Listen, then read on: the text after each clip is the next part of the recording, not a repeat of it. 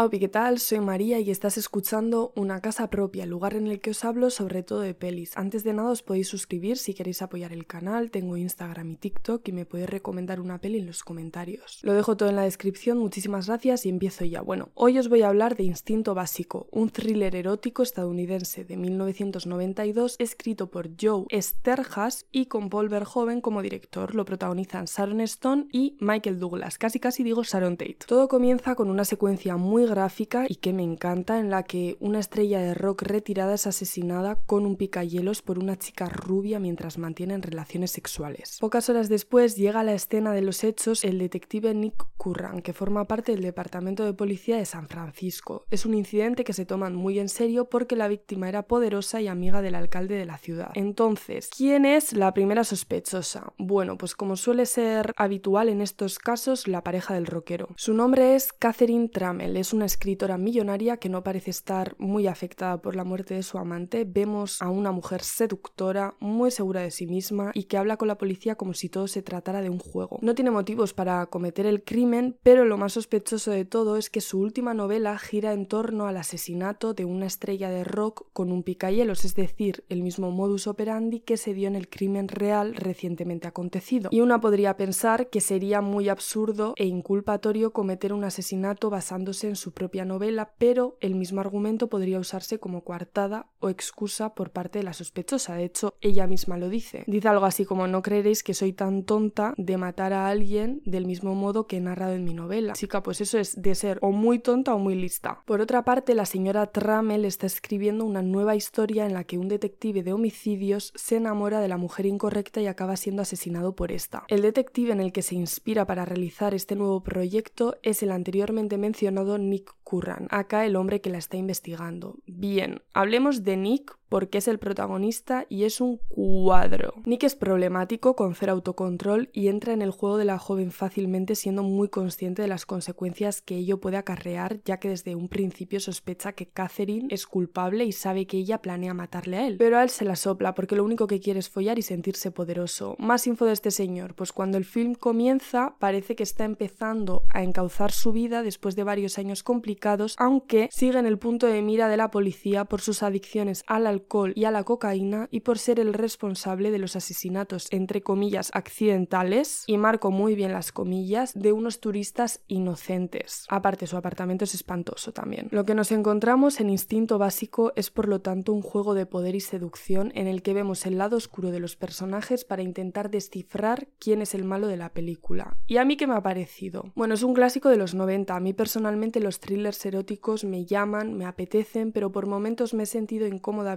el film por la violencia hacia las mujeres y la lesbofobia y bifobia que ejercen tanto la cinta como el personaje de Michael Douglas. Por lo tanto, me falla el protanic, porque me cuesta simpatizar con él. Viola y manipula a la compañera de trabajo que le está ayudando y está enamorada de él. Es lesbófobo. De hecho, hay un momento en el que se dirige a una de las parejas de Catherine, que es otra mujer, y le dice, hablemos de hombre a hombre. Bueno, total, pasa de todo el mundo y no encuentro ningún punto de conexión con este detective más allá de la relación que comparte con su amigo íntimo Gas, que es un gas, gas, sí, gas natural fenosa, gus.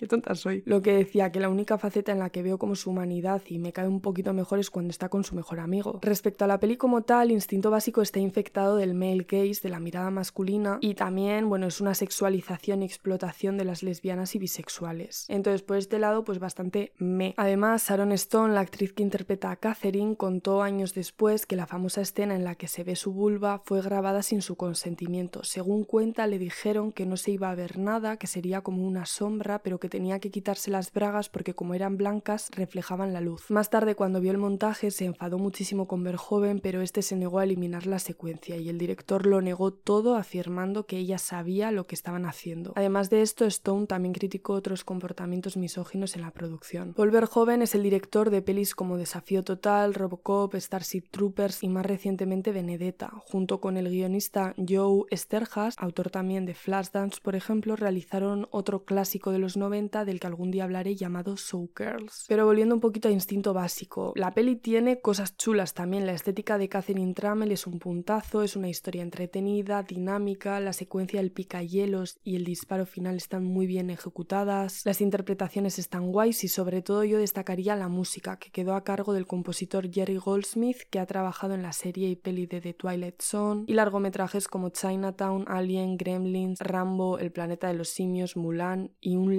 etcétera. En resumen, Instinto Básico es una peli con una historia interesante, aunque tengo que decir que tampoco es para tanto, y yo creo que en gran medida se convirtió en algo icónico en los 90 por el contenido sexual que contiene la cinta. Además, es una peli incómoda de ver por la violencia ejercida hacia las mujeres y ese male gaze tan terrible. Si la queréis chequear en España la podéis encontrar en Prime Video, Filming y Movistar Plus. Y esto es todo, subo vídeos los miércoles y domingos a las 4 de la tarde. Es que ricasco por todo, seguidme en Instagram, también podéis escuchar en Spotify si para vosotras es más cómodo. Dejo todos los links abajo en la descripción. Si me queréis sugerir más películas, música o lo que sea, me lo podéis poner también en los comentarios. Dadle like y suscribíos, es que ricasco. Nos vemos el domingo. Que tengáis un buen día, un abrazo enorme y agur.